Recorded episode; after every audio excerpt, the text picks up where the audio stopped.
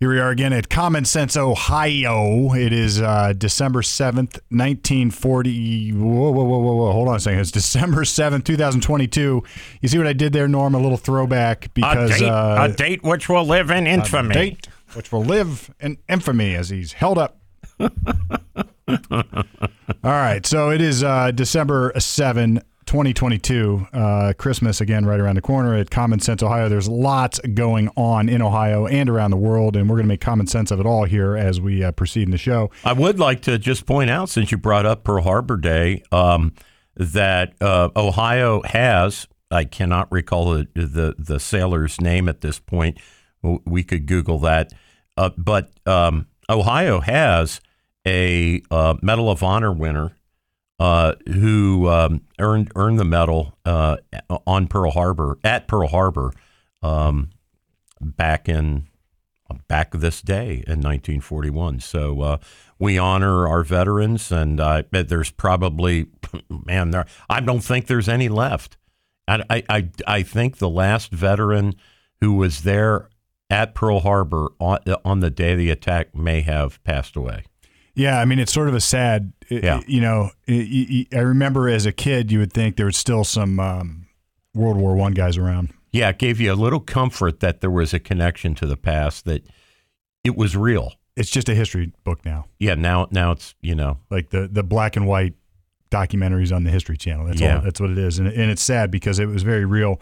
And a lot of us, you know, I, I my father was not in World War II, but a lot of us in our generation, you know, th their fathers were. You know, I've talked to some very close friends of mine that their dads just didn't talk about it. There's an old chest in the basement, and you know, the stuff's in there, but it's never discussed. I mean, uh, a whole generation of men who were uh, saddled with uh, the I guess the the ghosts of what they had to deal with over there. I mean, really, without any sort of acknowledgement or understanding of what PTSD or post traumatic stress disorder uh, really is, and uh, you know, Yeah. hats off. It was great, um, you know, for us. It was great to occasionally meet a veteran of World War II. And there are a few still, you know, uh, obviously there's a few still with us. Uh, they're in their 90s now. Uh, but, um, you know, it, it, whenever I met a veteran of World War II, I felt it was so special. And I can only imagine how previous generations, when they met a Civil War veteran or a veteran of World War One, how that must have felt. The thrill of meeting somebody who could connect you with our country's history, with world history, and in a personal way is is thrilling. It's it. I feel the same way when I meet somebody who's a veteran of uh, uh, the the Iraq uh, wars, the the two that we we fought. I feel the same way about an Afghanistan veteran. It, it's an honor to meet those people, and it and, and I you know obviously encourage people to you know seek out those relationships, educate yourself, and obviously thank veterans for their service. Yeah, indeed. So uh, we've got the standard crew here at Common Sense Ohio. Steve Palmer here. We got Norm Murdoch, the guy who hates, I mean, loves everybody. Uh, and we've got Brett tuning in remotely. Brett, you there? Oh yeah. Yeah. We're so, here. so we got Brett. So uh, now you'd wonder how the wonders. Said I wondered twice, I guess. Anyway, the wonders of technology have uh, piped Brett in from afar. He's in his Jeep, feeling like a man, jacked up three inches taller than normal, working through his uh, audio system. The, the Jeep, you mean, not Brett? Well, I'm- J- Brett's all jacked up to be No, here. I, I just, Right. no, I just want to make you know make sure here. Yeah, yeah. So uh, with that, you know, Norm, I'm going to kick us off today. I think here at Common Sense Ohio. Oh, by the way, one more thing. If you want to see how, if you want to figure out how to get your Common Sense Ohio feed, you go to wherever podcasts uh, are and wherever you get your podcast. But you can also go to commonsenseohioshow.com because the website is up. It is active. It is moving and grooving. And Norm is cranking out blogs that you can read there at an alarming rate. Um, so if you if you've got an affinity to read uh, blogs, we've got good ones there, and they are good. You know, they're they're um, it's the real deal. So congrats, Norm. Good job on those.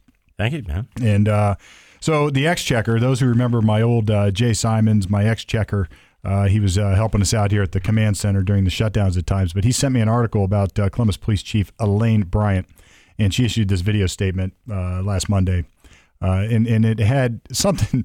You know, if I could, I'll, I'll end up reading these quotes. I'm trying to figure out the best way to do this, but uh, they had to cancel a a a drag story time, hol- Holi-Drag story time And I guess Columbus Police and Mayor Ginther had previously refuted or previously uh, uh, sort of sanctioned this that uh, they were going to have Holi-Drag story time What is with that? here at the Red Oak Community School. Wow. And it was canceled, and it was apparently canceled because they were worried about the Proud Boys coming to protest. And uh, I wanted to read some of these um, these quotes, and I guess I should have read them first just for effect, but I'll do it this way anyway. It doesn't matter. Um, no one, or oh, we'll start here. We will not stand for extremist groups to come into this city and cause violence. Some of those protesting were wearing military gear and carrying assault rifles. Many were wearing masks that covered their faces from the nose down. No one, and I mean no one, should be intimidated, harassed, or threatened because of who they are or who they love. Now, you would think for a second there, guys, that they were talking about the protest that happened here a couple summers ago uh, when uh, after the Floyd mess.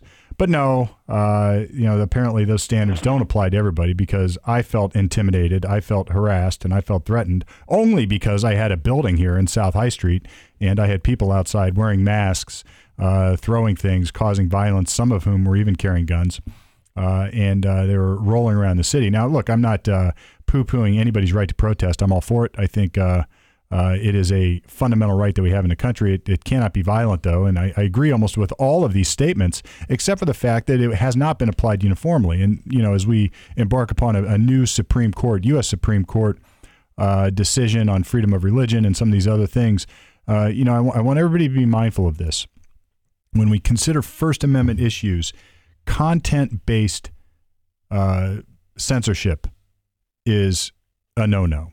And what I mean by content based, you can't say one person is allowed to speak uh, because you agree with their message, but another is not because you disagree with their message. And when I say you, I mean the government, the federal government, the state government, the local government, any government entity cannot censor your speech under the First Amendment based on what you are saying.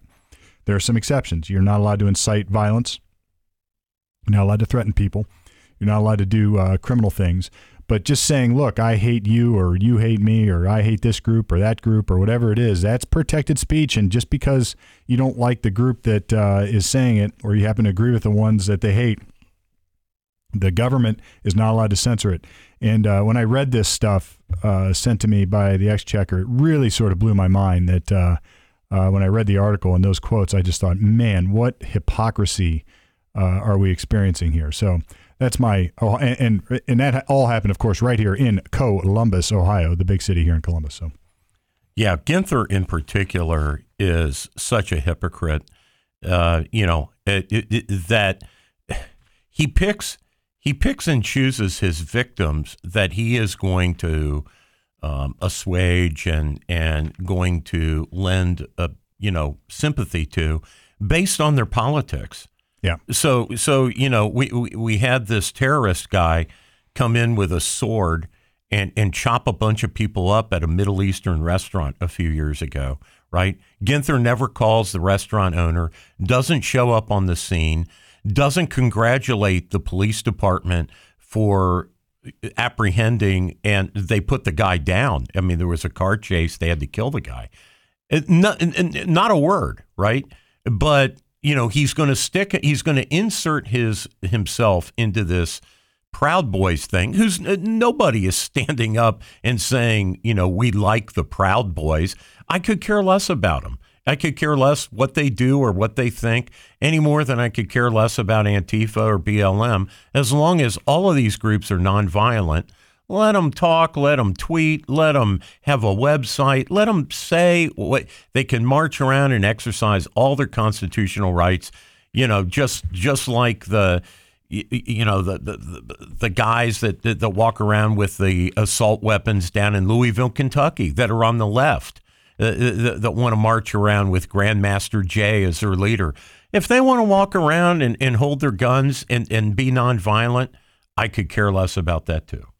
Yeah, and that's Yeah, it. you know, it's so it's what's so ironic about this is that if the Proud Boys had not made any comment about this uh, drag holiday thing, no one would have known it was even going to happen. Right. It's so funny that you know because Yeah. it's, it's, I've always said when the KKK goes downtown Ugh. just to show off, Right. if no press, if no press would show up, right, the KKK wouldn't the KKK wouldn't show up. It's six. Seriously, I mean, what, what is the K? A lot of that is that. What, what what is the KKK in Ohio? Like six or seven inbred dudes, you know, that are comp- you know that have no teeth and uh, yeah, ignore them. Let them do whatever they want. Uh, that that's peaceful. Let let them wear their white, you, you, know, smocks and their stupid little pointy hats, and they can walk around and say all the ignorant shit they want. Who cares? It look they look ridiculous. Right. They look they look and sound ridiculous. They're uneducated. They're bullies. They're dumb. Uh, yeah. But but what you know what it is the First Amendment and allowing these this is what the ACLU used to used believe. To be. That's right. Used you, to. Is let it be a disinfectant. Let them say all this idiotic shit and it will turn right. off so many people that I mean, look how small the KKK is now because you know, we have up until recently allowed these hate groups to say whatever they want. And by and by corking it up like the Germans did after World War II where they wouldn't allow any of these Nazi books or any of these people, the skinheads and all this stuff. They tried to suppress it. They made it a bigger thing. They made it attractive because they suppressed it. And that's always the mm-hmm. problem. Just just you know, it's always a problem when you when you tell somebody they can't know something, they can't look into it, they can't decide for themselves. You create an evil attraction to that very thing. Well, maybe the the perfect right. analogy is is uh, like a black dangerous mold. A, a, a, a, yes. a bacterial laden poisonous mold that, yes. that grows inside uh, say Dark, darkness. Yeah, say yes. you have a camper yeah. Right. And one of the things they say when you have a camper is you should run a dehumidifier all the time. And I didn't realize this until I have a camper. And, you know, the reason is because when you run heat, it creates moisture. And, you know, if you're in there more, that creates more moisture. And what you need to do is you need to dry it out. And the best way to dry out your house, your attic, your your mildew ridden shower is to shed some sunshine on it because it kills it. That kind of toxin can't live in the sunshine. It can't live no. where it is exposed right, right. to the sunshine of debate, of Hallelujah. real ideas, of, of, of a of a of an intellectual challenge that's not even really that intellectual. Any, any half-wit idiot can can say it is foolish to favor one race over another, and you know it, it, by by squelching these ideas, they're going to get the opposite. They're going to get a backlash and that right quick, and it's going to be bad for all of us. It's going to be what happened. Uh, we're going to repeat 19, the 30s again, you know, because you're going to get this this uh, ideology that's left to grow unexposed. And when and, and and I guess what I should say, Norm, is that the thing about mold is that it spreads and uh, the, yeah. it, it, it replicates, it reproduces, and it spreads. And if you have these ideas that have been squelched, it's not going to stop the ideas. It's going to just push them into the dark where it can spread. And what I mean by spread, it's going to allow them to get other members who aren't going to be exposed to the contrary viewpoints of their ideology. And the other right. members are only going to get the one sided, here's why we're right type of recruitment. And it's going to end up, it's going to end up growing.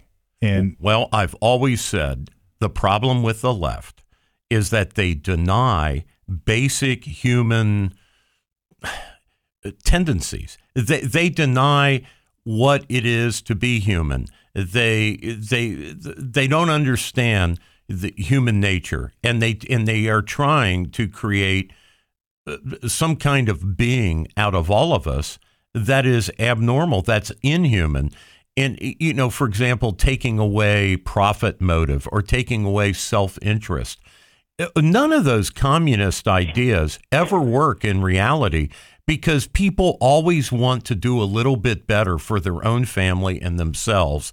They always want a little more. They want to work harder. You know and that's just one aspect of being a human being. Another aspect is always being curious and and it seems like the left, it, it, with their suppression uh, across the board on the internet, in books and movies, the idea that we all have to conform to some kind of leftist religion that they're creating, this secular humanist religion that we all have to adhere to. All they are doing is making people more and more agitated to look for other things. They need to let human beings be human But but but they Well, they they- they, they they, can't do it. deny they deny what it is to be human. And the irony of that, here's the irony of that, is that they they reject. I'm saying they sort of broadly, so I I get it. My brush is pretty broad here, but they reject God. They reject a certain um, Right. uh, understanding that there's a higher power, and they reject that implicitly. They're they, and it, what they're really what they really are is Darwinists, and the the irony is that they they want to squelch the very qualities that would perpetuate the Darwinist notion, right? The survival of the fittest. We are humans. We will do what we need to do to survive Right. uh, on our own. And you know, we live Ugh. in a world that wants to kill us. We live in a world that unprotected, it will kill us, right? Right. You can't go like particularly as humans. we- you know, we're at the top of the food chain clearly, but you can't. We can't go out without a coat on. We can't go just walk. Through, like this world wants to kill us, and and we need protection from that, and we're going to do it ourselves. And if anybody thinks that I'm going to rely on Ginther or any other jackass politician to protect me and my own.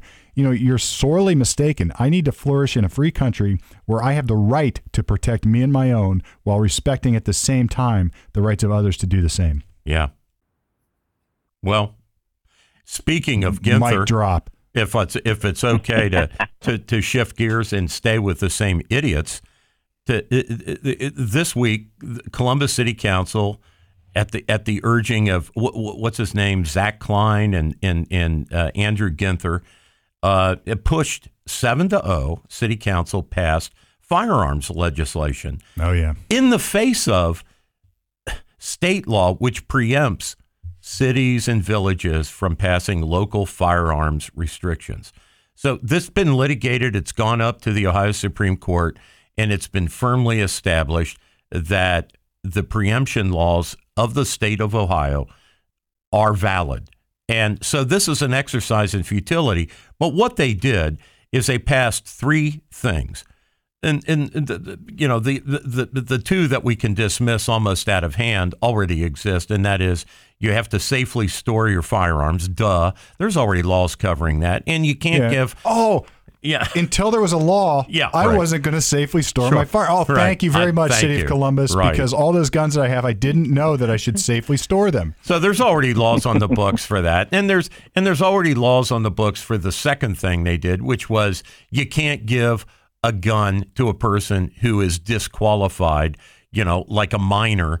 You know, you, you can't just give them a gun and Oh, say this "Off crazy guy who's a criminal Or a criminal. I was. That's a good thing they passed a law Right. because I wasn't. I was just about to give my gun to this crazy lunatic criminal who was going to go use it to shoot somebody. to the Manson family, Yeah. right? Uh, and the third thing they did the, is is they you know they reached back to the old John Kennedy City Council uh, a guy uh, uh, several years ago who passed an assault weapon ban. And, and which was thrown out by the Supreme Court. Uh, The U.S. Supreme Court threw all those out nationwide, and and and that was and so so they're backdooring the assault weapons ban again by making illegal any magazine, whether it's belt, clip, uh, whether it's a, a, a, a magazine that you insert, a box magazine of 30 rounds or greater. Okay. And, and for those that are not firearms, um, you know, uh, familiar, a 30 round clip is, is like one of the most common $9.99 plastic clip that you can buy at Vance's or, or online or, or wherever you buy your firearms products. 30 rounds is kind of almost the standard size that you use in an AR or an AK uh, semi automatic uh, when you go target shooting or plinking or whatever you're doing, collecting. And so they picked, you know, literally perhaps the most popular size magazine to make illegal. And if you have one of those in the city of Columbus, this legislation mandates a hundred it mandates minimum 180 days, a half a year in jail. Well, here's what's interesting about this. Unbelievable. And, and, and look, there are preemption laws, and what we should talk about is something called the supremacy clause, where you know if you have a the the greater governmental entity uh, ha, yeah, I'm trying to think of the best way to break this down and make it simple.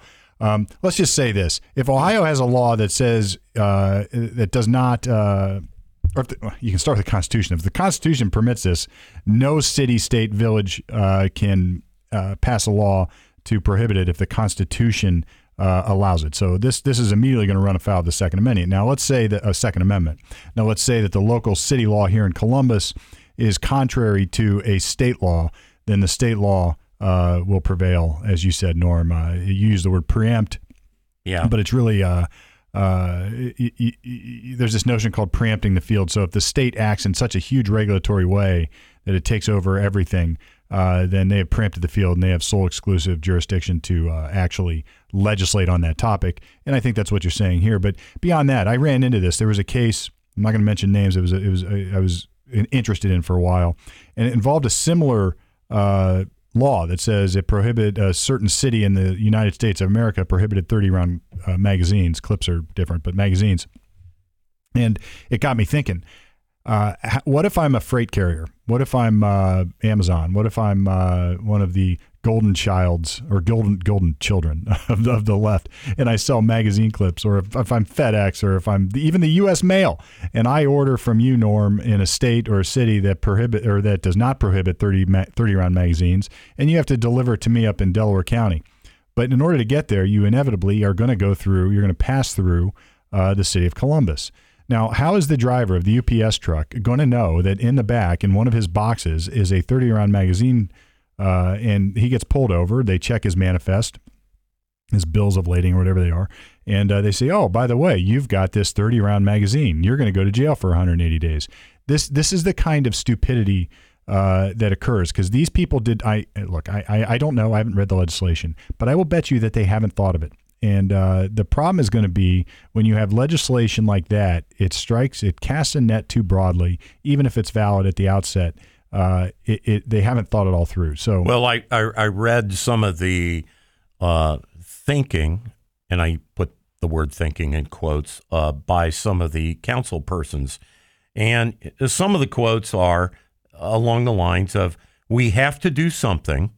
Because it's my favorite quote which of all time. I, I love that. Which we, is really saying what we're doing is not going to make any difference, but we're going to do it anyway, knowing it because it looks good because well, we have to do something. Uh, this particular female, for t- particular councilwoman actually said that. She said we have to do something, but we're not so naive as to think that we're this will solve the problem. So, in other words, they're passing show legislation, and she said it was because there was now, this is Norm's uh, disdainful description because, like, like, uh, like Peterson, I I'm not going to I'm not going to dignify. I'm not changing my language to uh, to to satisfy other people. So I'll call it the BLTQ plus crowd. Uh, she said we have to do something because there was an attack at the Q Club uh, that we all know about, uh, and it, it, turned out it was a member of the BLTQ plus uh, community who did that shooting. But isn't her, it LGBTQ? Well, I call it the BLTQ. The BLTQ. Uh, yeah, I like sandwiches because you're you're, you're yeah, yeah right. So, so yeah, so like Peterson, like Jordan Peterson, I you can't make me say it. I'm not going to say. I'm not going to say the politically correct way that First of all, that's not even a community. Let, us face it. Within the LGBTQ plus community, they have very different. Uh, they have very different policy goals and very different positions. It is not a unified community any more than the hetero community is unified. So I will not dignify that expression. That's being done to bludgeon the rest of us into thinking it is a community. It is not a community. So number well, one, you know, and there's yeah, uh, there's a couple of things too that thinking about this this legislation. Jump in, man. Insert here. Yeah. But it, okay, so why all of a sudden? And again, this has nothing to do with the LGBTQ LBLT community. But you know, so why now? And we didn't do it when we had the, the latest school shooting. Th- that wasn't enough to push this, as well as okay, so we're asking and we're going to force somebody that's got a magazine spend six months in jail. That's a factory. Jails are factories to create better criminals. Why would you stick somebody that really oughtn't be in jail in there for six months or a hardened criminal in there and they just learn more? It doesn't make any sense. No. Right. And and look, I mean, how many listeners here possess, own 30 round magazines that live in the city of Columbus? Well, I'll tell you what, when John Kennedy Must be enough. All those decades ago when they passed the assault rifle ban. And of course, civilians who do not get a class three license don't own assault weapons. Assault weapons are selective fire. The definition of an assault weapon, it's an intermediate round rifle with selective fire, meaning it, it, can, it can be with the flick of a switch. It can be either semi-auto or full auto.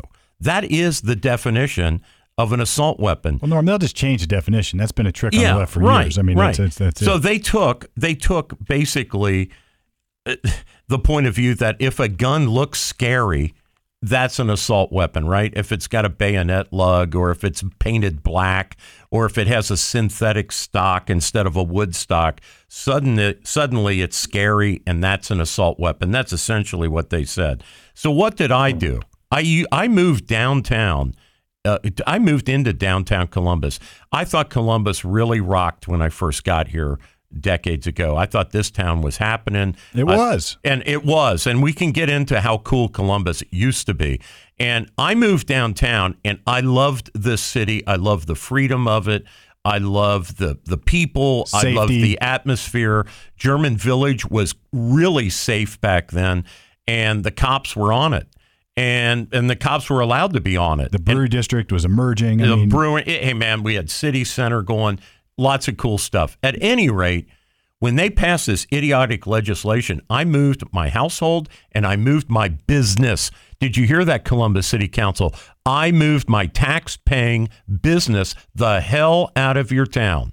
Okay, and I went to Pickerington with it. I left Columbus over your stupid restrictions on firearms. And a lot of people did a lot of shows. There were monthly shows at Veterans Memorial. Yep. Uh, there, there was a lot going on with firearms, and it was totally safe, and it was totally upright, and it was totally legal. And you kicked it out of town. So that's what happens. Uh, the other idiotic thing that one of the council persons said to justify this legislation is the quote, no citizen needs, unquote, XYZ, right? oh, thanks. Yeah. So so so Yeah. our constitutional rights now, according to Columbus City Council, are only those things that citizens need. So I guess I, I'm just thinking about Columbus things. I guess we can cross Wendy's off the list. We can c- cross off the Muirfield tournament. We can cross off uh, r- golf, White Castles, the best damn band in the land, football, uh, hot air balloons, Mid Ohio racing, state parks, the Tecumseh outdoor drama. Why don't we just cross? You know, none. Nobody needs any of that, right? But that's all constitutional. That's all legal. If we reduce our lives to just those things we need, what is it? Clothing, uh, warmth, uh, shelter, uh, and food, I guess, and water. I mean, I- I mean, it, it, uh, so I guess that's the, the the dystopian future that they have in mind for us. Just live in your Yeah, stupid this- little rabbit warren, you know, and and Right. just eat the gruel that we serve you, and that's all you get, little citizen. I'm, Yeah, I'm pretty you- mad you- you know, about we've, this. We've talked about this before in regards to you know the the grand design of you don't need automobiles. We have COTA for you. right. You don't need to live in a single home. We've got multiplexes you need to live in. Oh, you, you know, all these controlling pieces that you know again right. that grand design. Yeah, I read that quote too, and that it came right back to what we talked about before. Is like you don't need a car downtown. No. You can ride a bus. Right. Yeah. Sure. You know, you don't need plaid pants and a stupid hat. So uh, who needs golfing? Let's close all the golf clubs. You know, I, I'd Yeah. like to. I'd Yeah. like to hear what the doctors and lawyers at Columbus, you know, would say about that.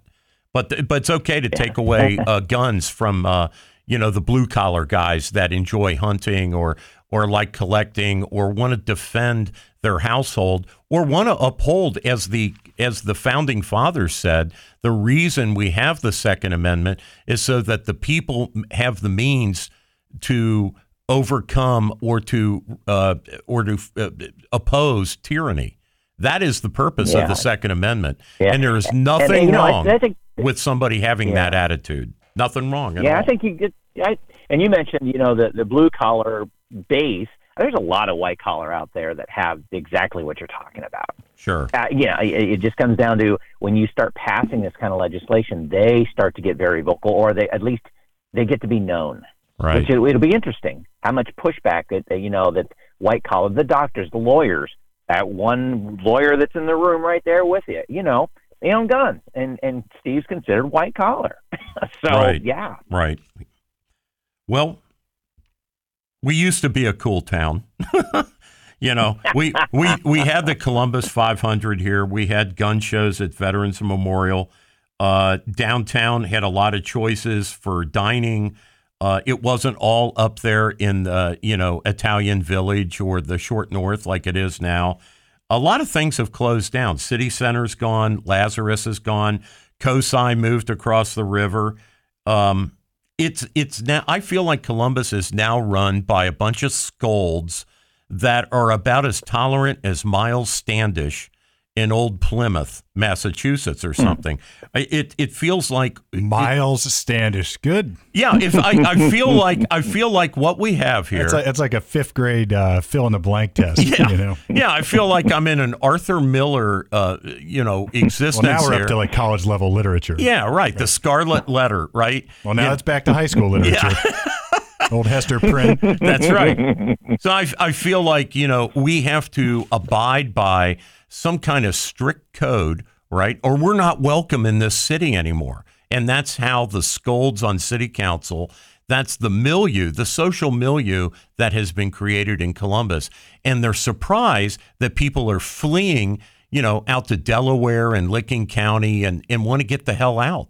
There, we are turning into another Cleveland or Cincinnati where Columbus is just going to be a donut with with an empty middle and people living on the outside in a ring around the city. That's what's going on. And they're letting the short north go to hell in a handbasket, by the way. I- You know, the problem with this is it's like they're like all other decisions. You know, they make a political decision that we're going to start passing this legislation. They don't realize that it puts a yoke on certain businesses like yours back in, in the day, Sure. um, or that it uh, it causes people to want to leave. And then when businesses leave, what you're really saying, Norm, and what what you didn't say out loud but was implicit is, "Screw you! I'm taking my business elsewhere." You're saying, "Screw you! I'm taking my tax dollars elsewhere." Yeah.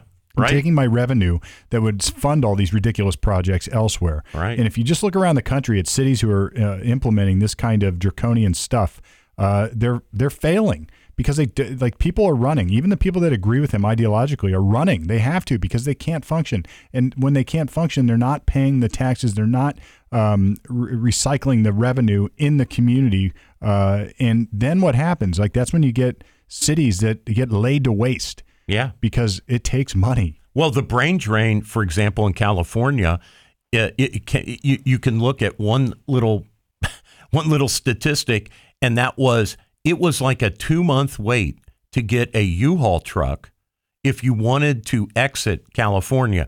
There were tons of U-Haul trucks available in Texas and Florida, Right, where they're- Tennessee, where they're driving. Arizona. Right, exactly. You know, you could get a you could get a U-Haul truck all day long this past summer and the summer before if you were going to drive to California. But if you wanted to leave California, there were so many people leaving that it was literally a two month wait to get a U-Haul truck.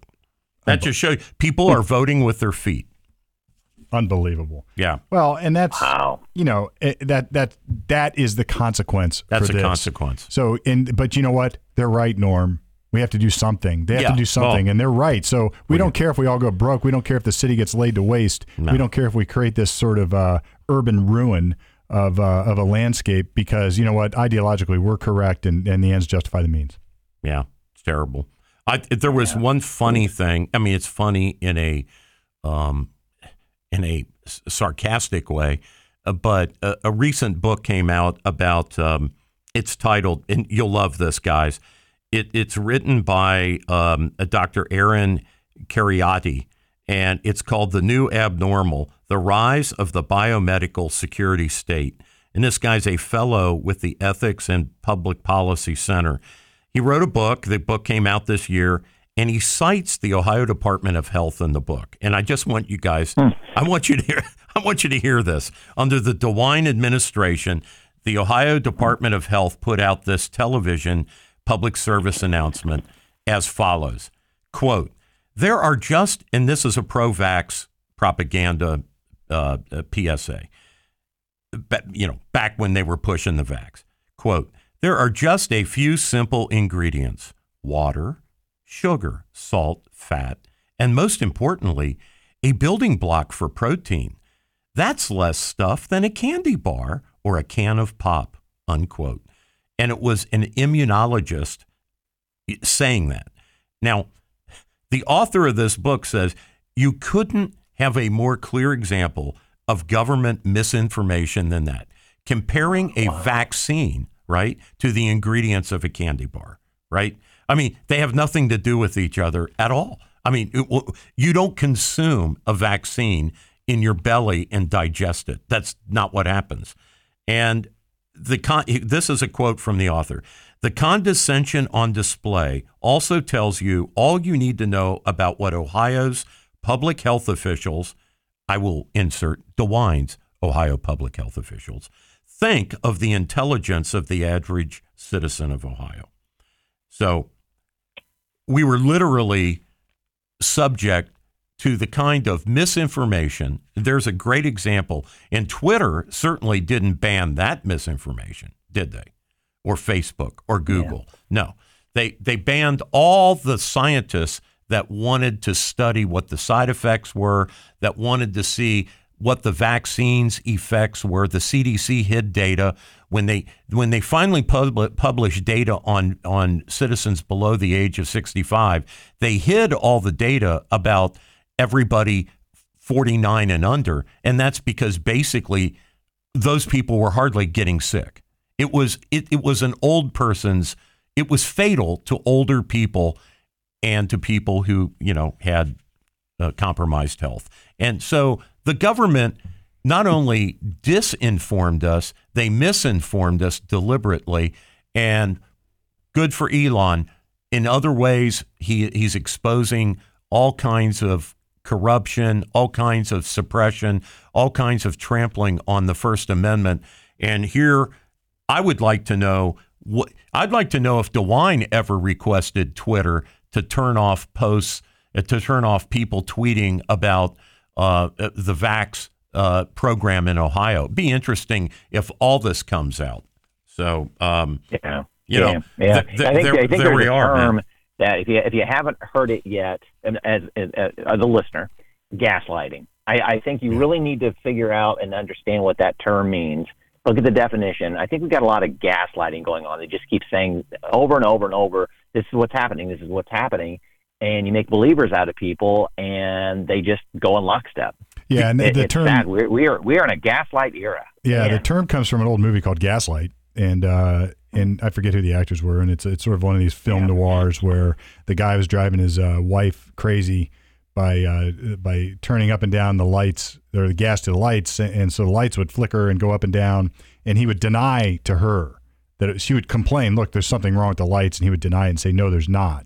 In other words uh, they would what was obviously true uh, they're denying what is obviously mm-hmm. uh, clear and makes common sense to the rest of us they deny it and look the other way and then yeah. say we're crazy for believing uh, anything other than what they're telling us and it's a really sinister practice it really is and it's um do you remember DeWine's program where he gave away in in a raffles full ride oh, scholarship oh full ride scholarships yeah. in order to get college age people to go get vaxxed when they were the people who least needed the vax and who are now suffering side effects. Yep. Yep. And well, people yeah. win a lot. Like, was it hundred thousand dollars you could enter to win or something? Like I mean, that? it was yeah. insane. Utter, utter insanity. Utter insanity. That was our My supposedly conservative tax dollars going governor. to pay right uh, for somebody to get a vaccine, a shot that they should have every right to take or not take if they don't want it. I, I mean, it just is. It is and, utter and insane. Steve, it's gaslighting. Steve, how's that equal protection, right? So the only people eligible for that raffle were people who got the jab. Right. Well, what about people who choose not to get it? No, you or, who, or, or whose doctors told them, "I don't think the jab is in your best interest because uh, you, you you have certain medical conditions that. Well, how dare you say anything like that if you're a doctor because you'd been shut so down those, and put out of business. Those college kids couldn't go get in that raffle. Of course not. My so kids. How's that equal protection? No, utter utter yeah. utter craziness. Utter craziness. It's just yeah, it's just a you know state state sponsored lottery. That's all it is. I want to tee. I want to tee up something for Steve here because I think he'll have a lot to say about this. Back right before Thanksgiving, a major civil lawsuit in federal court came out about a um, a putative. Well, he was a convicted rapist and kidnapper. Um, a, a gentleman by the name of Dean Gillispie. I don't know if this guy was guilty or innocent, but I do know as a result of this lawsuit that he got $45 million uh, from the jury against Miami Township here in Ohio and the lead detective in the case.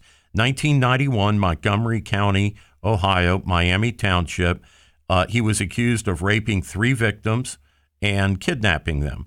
Um, the former Ohio Attorney General Jim Petro represented him. The UC uh, School of Law uh, Innocence Project uh, also uh, helped in the case.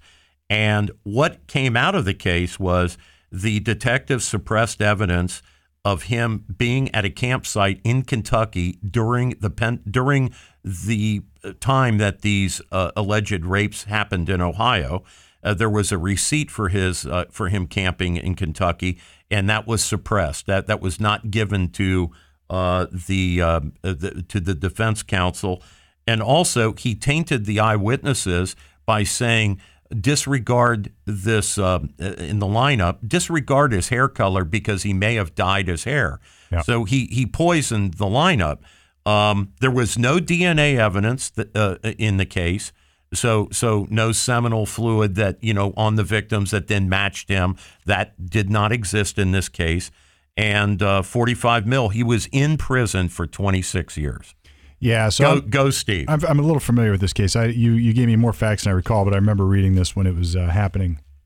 And here's what's fascinating to me: uh, we operate, and here's maybe where I, I, people might be surprised at where I land politically. Like, how can I be a conservative and then be anti-law and order? That's the perception, but it's not the right perception because what it is is this: I do not trust the government because the government is made up of people and people are flawed. People are inherently flawed, originally flawed, if you believe as I do. And that doesn't mean we're bad. It just means that we have to recognize that we're not perfect. And it, we are not perfect in ways that are often very, very dangerous when we're put in positions of authority over others. So, and, uh, you know, you could say that this police officer, this detective, or these detectives or police officers had a, a, specific motive to frame a specific person, but it's usually not that direct. It's usually far more subtle and therefore far more dangerous. It usually is something that I like to call confirmation bias, where police are so sure they have it right that anything contrary to what they think is is is uh, only dangerous to getting the justified end, that is a conviction. So instead of uh, going and exploring the alibi of this guy being in a campground in Kentucky, they bury it instead of risking a misidentification from a victim, uh, they bury it or try to uh, uh, influence it in a way that gets the identification they want.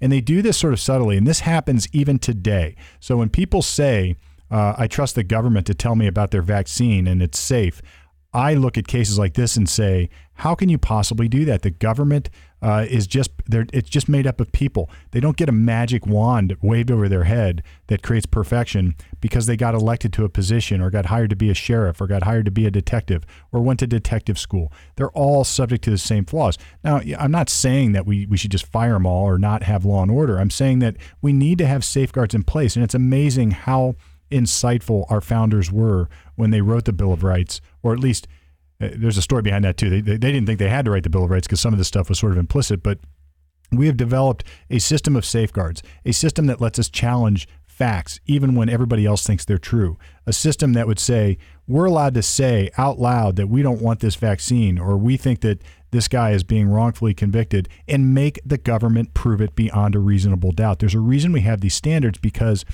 the system recognizes its inherent flaws.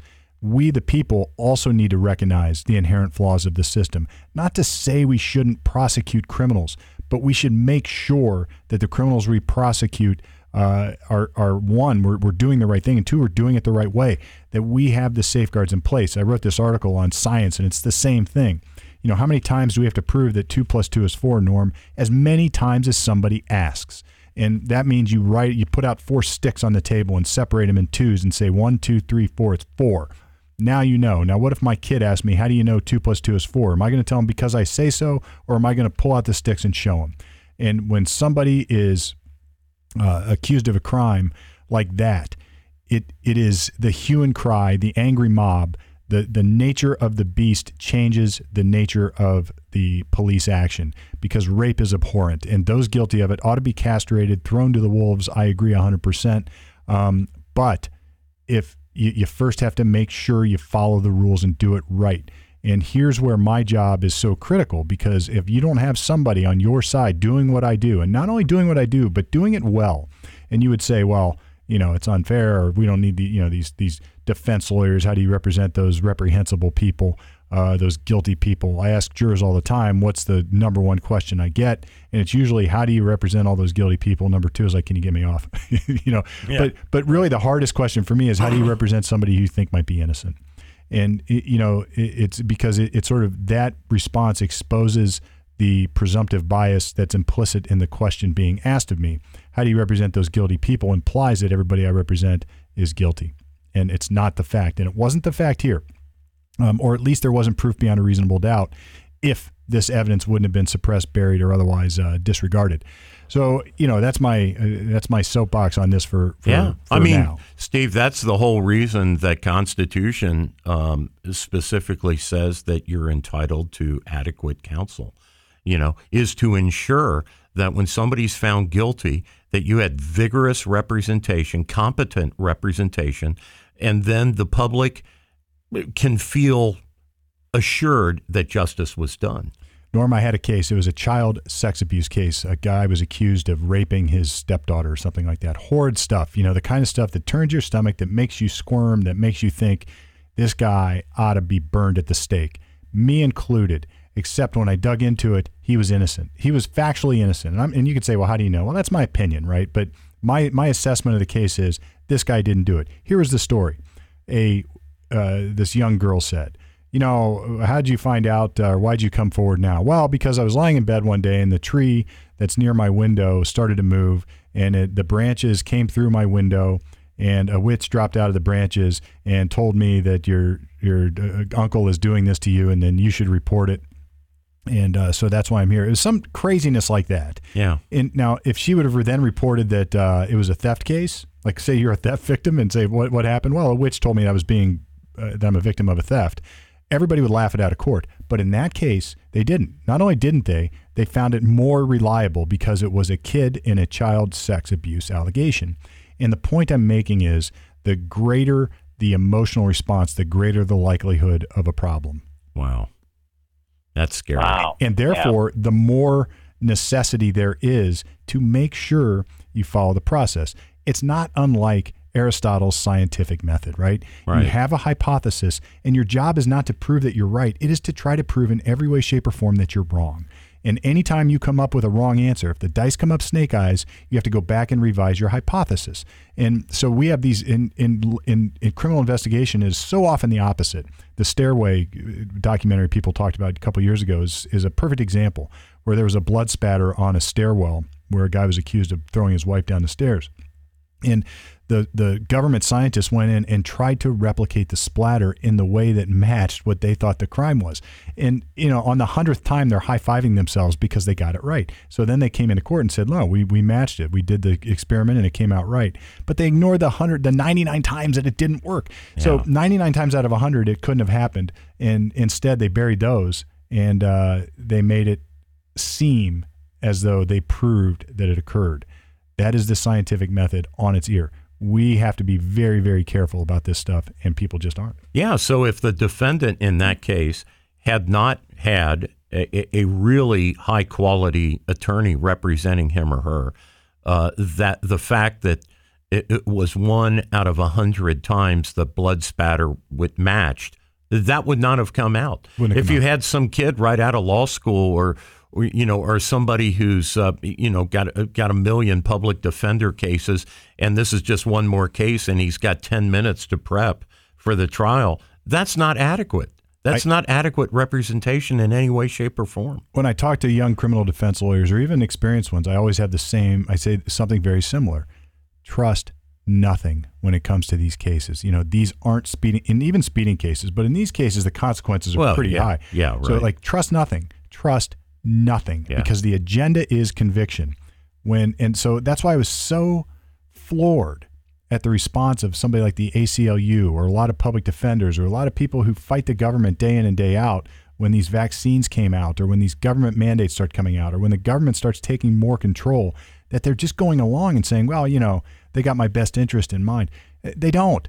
They don't. Yeah. Uh, and and uh, you know when when the government says these vaccines are safe, my first reaction, my first, the, the little voice in my head says, trust nothing. Yeah.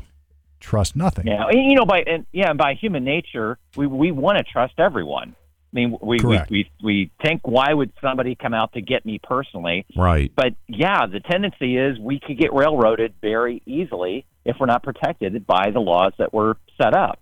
Yeah, that's scary. It's really right. scary. Well, like, like look Mm. at all the pressure on this Moscow, uh, Idaho Police Department. You know, it, th- three weeks ago, these four college uh, students were stabbed in their off-campus housing, and people are expecting the police department to have this case solved in three weeks.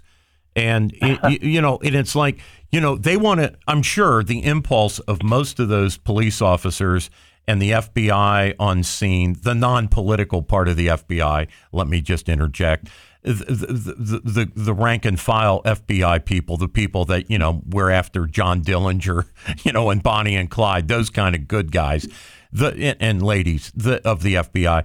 Uh, I'm sure your average LEO on on the job out there in Moscow, Idaho, they want to get the right perp. They want to get the guy, right, or girl, Yeah. or, or, or woman, whoever did these awful crimes, and you know the this rush that that some of the families, God bless these families, they're in pain, but but the rush to uh, to, to just find somebody to get it over with to conclude everything. I understand the human emotion to do that, like you say, Brett, but you got to get it right. You got to go to where the facts lead. And you know, I just heard on the radio today there was a triple homicide a year ago today of a father and two children that were shot to death uh, in a neighborhood here in Columbus, and the Columbus PD doesn't have it solved, and they're asking for help. These cases may take a while to solve, and you got to Yeah. let the chips fall where they may. Yeah, and Brett, you said something. You said coming to get me personally, and here's what's interesting about that. It it rarely. I, rarely start there. It rarely begins with a personal attack. You know, you might find an occasional case where the police just hate the guy and they try to frame him. And, and but I think that's an outlier. And there's an old saying that you never attribute to to ill intent what can be explained by incompetence, or I would add to that what what can be explained by incompetence and human nature. Yeah. And in these cases, most of the time, it is that the police think they are right. And, and the more they think they're right, the more dangerous they become because it becomes very easy then Yeah. to ignore uh, evidence and obvious facts that don't support your theory. Yeah. Any bureaucracy hates to admit that it might be wrong. And then after the fact, Yeah. now, Yeah. now you're stuck. Now you're now you're entrenched. So what do you do? Say I'm wrong and then suffer consequences. Right. It was like uh, Barry Scheck uh, has a famous quote. There was there were guys who were. Um, And Barry is, you should identify. Barry Scheck's a famous lawyer. He's known for his DNA expertise. You know, Thank- sort of made a name for himself doing that. He worked on the OJ case, Yeah. and he was a very uh, uh, competent. out of Michigan, I think. Uh, I think he was he was Michigan, but the case I think this case was Boston, Gotcha. and uh, yeah, he's a national guy. national guy. Yeah, yeah. and uh, he helped somebody get exonerated. He had an innocence project and helped somebody get exonerated for rape on a DNA on DNA evidence. And this is back when DNA was sort of emerging, and you could use it to to go back and double check uh, convictions. And it turns out that the guy who had served how many years in prison, who knows, uh, his DNA didn't match that semen or that uh, substance that was found on the victim. And uh, the prosecutor didn't relent. Instead, said, "Well, all this tells us is that there's somebody else also who was there that must have raped her." Wow. And Barry Scheck famously said, "This is the case of the unindicted co-ejaculator." You Yeah, know, yeah. because it's like, Yeah. you know, it- Yeah. the obvious answer is they got the wrong guy, but they they'll revise their theory to make this guy fit instead of uh, instead of uh, Pursuing justice. yeah, yeah, instead of looking for because they're so sure they're right. Yeah. That's the problem. That is a problem. the problem. And that is human nature. Yes. You know, we, we, we hate to admit we're wrong and it, it takes it takes a, a very forthright forthright you know, prosecutor or chief of police or whoever to say, you know, looking back on it, we missed some things. I, I, I want to reopen the case. Uh, you know, this it's it's legitimate that we take a second look here. That that's really big stuff, and and it's an unusual person that will do that. I had. A, I'll tell one more war story, and then I'll let then move on. I had one of my first jury trials here in Franklin County. So we're back to Ohio, uh, County Court of Common Pleas. It was uh, the Honorable Judge John Bessey, fabulous judge back in the day, and um, it was a guy who was accused of grand theft auto, robbing a car or being in a stolen car. Actually, he was receiving stolen property. He was the passenger in a stolen car, and he had gone out and gotten plastered at the bars here in Columbus. Somehow ended up in a car with strangers, didn't know who they were. And this is all true. These are facts. These are not disputed facts. Police pull the car over and everybody takes off. You know, it's like the they take off. And uh, my guy was in the back seat and ran with everybody else. And they find him hiding behind some guy or some gas grill on somebody's patio on the west side of Columbus and spotlight him, say we got you. About two and a half years later, the case goes to trial. I inherit the case from another attorney, and uh, I'm I'm doing it for essentially nothing because I, I just was looking for experience. And I dig into it, and uh, it turns out the steering column was stripped. That's old fancy vernacular for the car was clearly stolen. You know, they had ripped apart the steering column to get to the uh, hot wire ignition and hot wire it. And, uh, and, but it was dark at two in the morning, and my client said, "Look, I had no idea this car was stolen. I was just getting in the car with a couple with a bunch of drunks that were at the bar with me. They were going to take me home. Uh, I don't even know why I was doing that." So we go through the testimony. The police officer uh, gets on the witness stand, describes how he pulled the car over, how everybody ran. He followed my client to the patio where he was hiding behind the gas grill and found him there, arrested him. All right, Mr. Officer, asked the prosecutor, can you identify the defendant here in the courtroom? And that's about how long the silence was. Hmm. Looks over at the defense table where so often it's obvious who the defendant is. It ain't me. I'm wearing a Sure. suit with notes in front of me Sure. And and and looks over at my table and eventually after that silence says, you know, I got to be honest.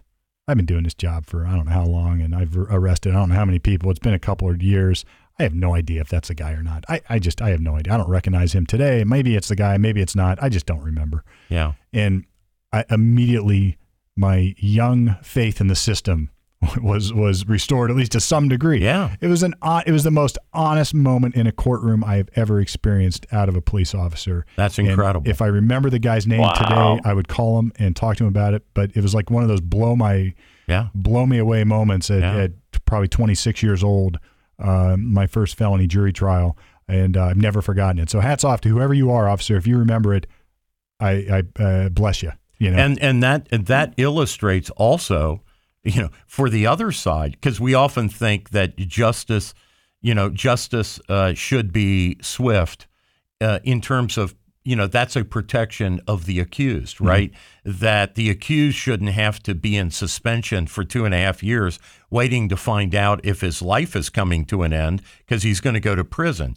You know, the the state has a burden to present the evidence quickly and get that case dispatched quickly, one way or the other. And that usually, you know, sounds like, well, that's that's to protect the citizen who's being accused.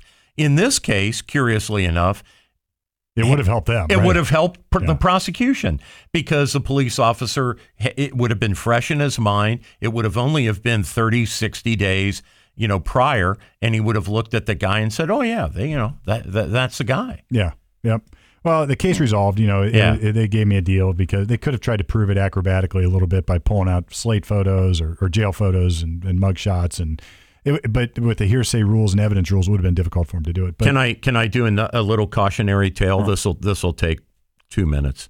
So I texted my friend Steve, um, who uh, you know I lean on him for legal advice. I you know I went to law school, but I'm not an attorney, and I don't play one on TV, and I haven't stayed at a Holiday Inn, so I don't think that I'm an attorney.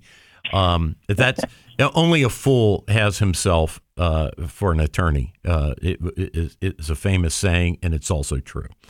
Uh, but I was called by my son, uh, who was a, a driver in, in his girlfriend's car. They they were hit by a truck. Nobody was hurt, thank God. Uh, the, the, at least so far that we know of. She she got a little banged up, but she's um, uh, you know getting X-rays, and it, they're going to follow up, make sure that she's not hurt.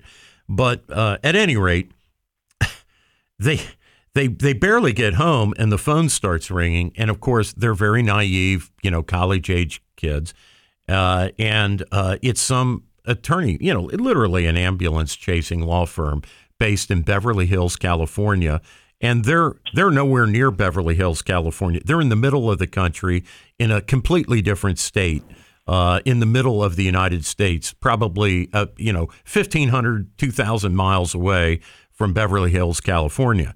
Uh, but at any rate, this firm uh, pressures them to sign a retainer, five hundred and fifty dollars an hour, if uh, plus uh, that they have to pay expenses. Well, because I'm a little bit more familiar with the legal system than your average father have you know because I do have the education. Uh, I got my son out of that contract uh, within 24 hours, but it's a cautionary tale. There are good attorneys. There's bad attorneys. There's attorneys that are they're going to be, you know, uh, you know, standing by at the police station when the accident reports come in, and they're the ones that are going to reach out and immediately tell you that they're the only competent attorneys that can handle a truck accident. Please, people, do your homework Talk to talk to the bar association. Talk to friends of yours that have hired attorneys.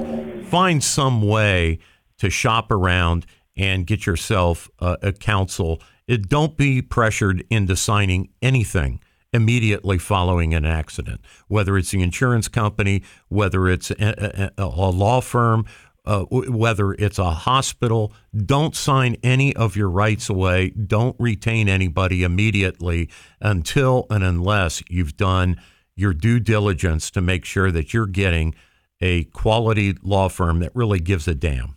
Yeah, I can't stress that enough, especially on these injury cases, because there's so many. Look, everybody's got an interest. The hospital is going to come to you with these documents that say, "Here, sign this," and what they're really doing is they're taking your settlement money and applying it to their bill and anybody who knows anything about, and I didn't, so I am not saying this like it like you should. I didn't understand this. Hospitals have a different billing rate for your insurance company than they do you individually, or if you've got something called um, um, MedPay out of your insurance, where you've got like five grand or ten grand uh, that'll pay your medical expenses. The hospital wants that because they're going to bill against that at their full rate. So what would cost uh, 10 or 50 cents on the dollar if your insurance company is billing it, it'll cost 100 or 100% if uh, on your med pay. So you're just going to lose that money. It's just going to them. It's going to line their pockets. And a lot of times, what lawyers do on these injury cases is they balance the flow of money uh, from the various buckets and make sure you end up with the most. And almost always, it pays for itself to have a lawyer. You would say, well, they're taking a third, but that third is almost always less than how much you would have not gotten. Is that the right word? Or not received uh, if you try to do it your own, because these people are going to be in your pockets taking the money and using it for them it, there's a look at it this way: there's a bucket of money, and there's a lot of people that want it, and you want to keep as much as you can in that bucket after you pay everybody else. Lawyers are the ones that help you do that on your behalf. So you're paying a vig for that. The lawyers are taking their fee for that, but they're ensuring in exchange for that in an arm's length transaction that you are going to get the most you could possibly get. And that, you know, I, I, you could say, well, look, you're a lawyer, you're interested. Yeah, but I, I'm telling you the truth.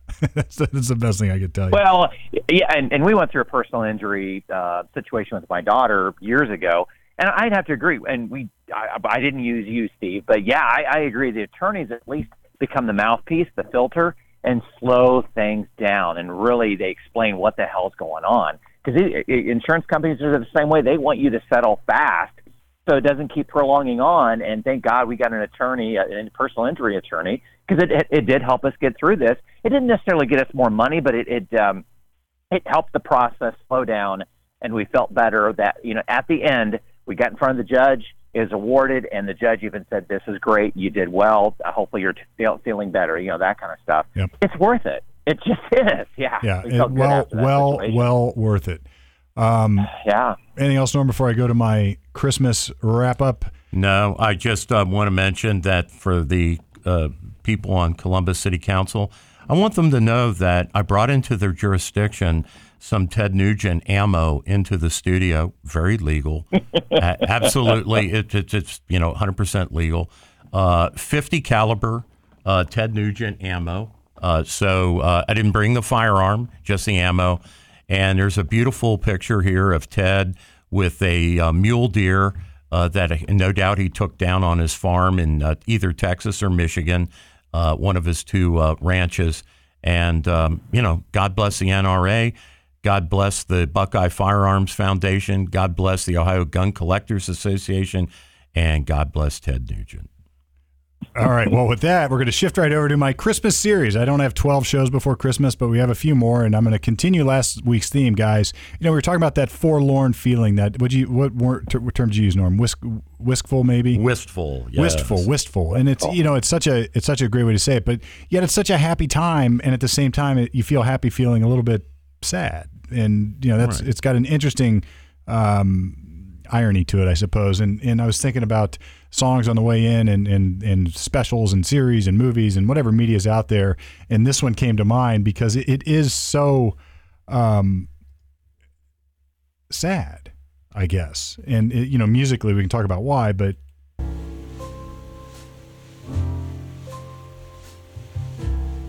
Old Vincent Guaraldi. Now, I'm sure the powers that be might try to censor me here, but so I won't play much of it. But you know, the Peanuts.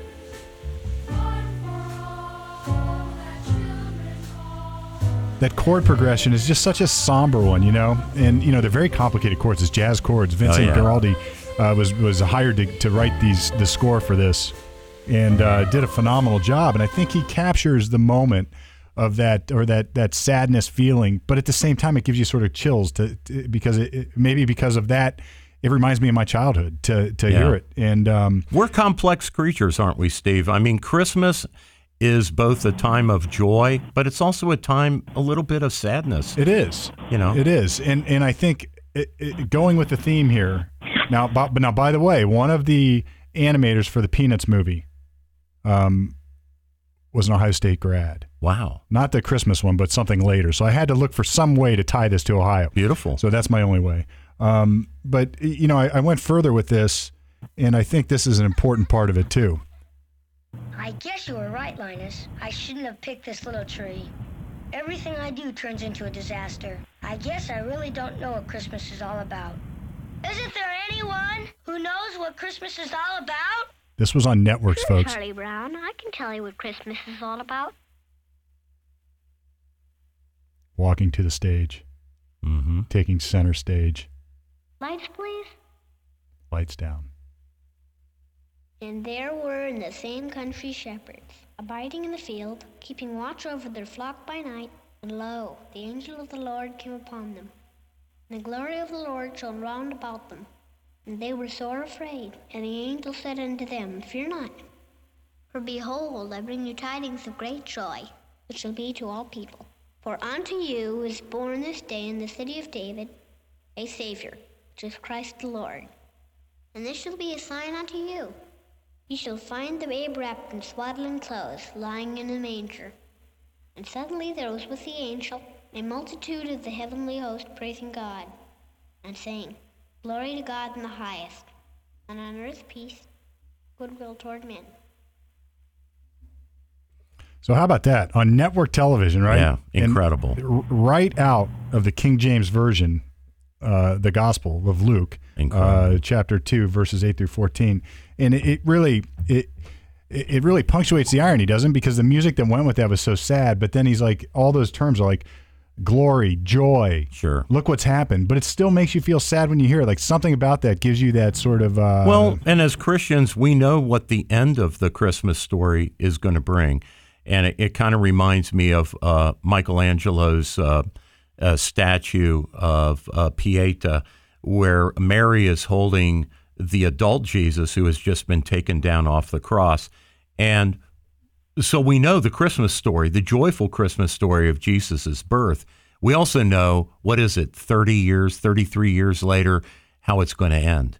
And it's yeah. going to end in it, the story was foretold that he was he was given to us by God in order to sacrifice himself to redeem our sins. And so, yes, it's a time of joy, but it's also a time, it foreshadows some very tragic, you know, very sad things. And I say to the mothers out there, and this is this is a great thing to think about. because Steve was talking about how the world, how how existence and being, the very fact that we're being, how it is hazardous to your health, how dangerous the world is, and just in terms of germs, just in terms of you know uh, people hurting you, there warfare, fire, all kinds of things that will eventually kill all of us. We're all going to die, Yep. and so Yeah, well, yeah, he had he had an attempt on his life through the three wise men. I mean, not that the three wise men were going to attack him, but they were sent there to find him, exactly, and they didn't they didn't go back the same way. The kid wasn't even a year old, yeah. and he had an attempt on his life. Right. Amazing, amazing. And and so you know you say to the mothers like mary okay who is bearing who who's bearing child you know what a brave thing it is for a mother who knows that her baby when it's born is immediately like the rest of us going to start in the process of being exposed to danger and will eventually die. It's an act of courage for every woman that gives birth knowing that the child that they love and that they have is eventually going to die. And Mary knew that. And, you know, Jesus was sent here on a mission. And, uh, you know, so there is some sadness attendant to, to everything like this in life. Uh, and, and it makes the season very poignant for that, for that reason, at least to me. Yeah. You know, Yeah. Jordan Peterson talks about this notion of Mary and the Pieta, the, that statute, sort of the sacrifice of your son to the world, um, and and how he draws a parallel to like the the greatest uh, act of motherhood is like this self sacrifice that I'm not going to protect my son. I'm going to let my son be exposed to these dangers of the world because that's how he can become a man. And you know, if, if you are sheltered from the world, and maybe this is this is telling, I guess, for our society today. And I think Jordan, uh, this is his ideals, not mine. I mean, but I, I it, it sort of struck a very uh, strong stereo chord with me when I heard it. And it's like we are protecting our kids from things like uh, the bully at school, or uh, you know, maybe uh, not exposing them to some sort of sadness or tragedy or or hardship. And what we're doing is we are not doing anything to help our kids.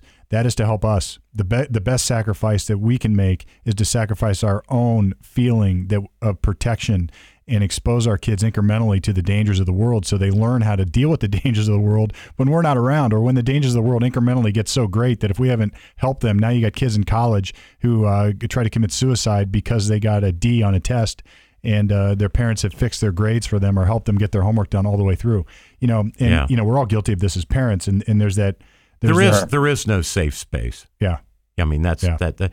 I mean that is a construction in in some liberal mind that there is a safe. There are there are no safe spaces. right and right? you know Right. t- this notion it's back to where we started a little bit that the, that the government is going to provide that for us is is utter insanity because the world wants to kill us and the government's not I tell you, I can tell you DeWine is not in my condo when I go home tonight No. he's not there um, he's not in my office when I go back up to Remember do what my the work. Roman government did, right? It, when, they heard that there, there was this baby that was born, we all know the story of the Passover. Mm-hmm. It was kind of nasty, wasn't it? They they went out and killed the firstborn of every family. yeah and, and you know that was government action right and- there.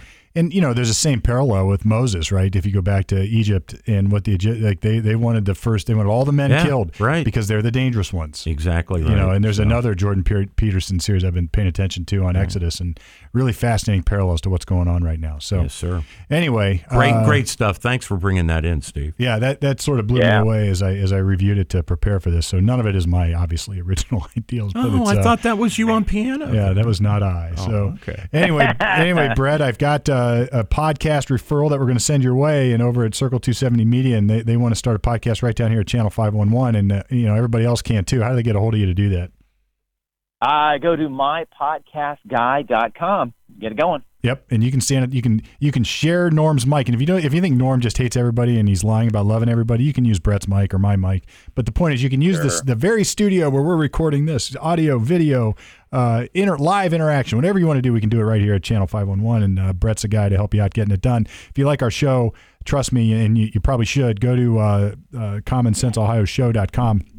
Um, check us out at channel501.com. And by the way, I still got Lawyer Talk uh, uh, podcast.com. You can you can send me questions there. I've got some I'm going to fire up, and there's some surprises coming here, probably to launch the new year. So uh, that's still viable, ready to rock and roll. Just want to say, just want to say, right, since you brought it up, I said some very strong things in this podcast.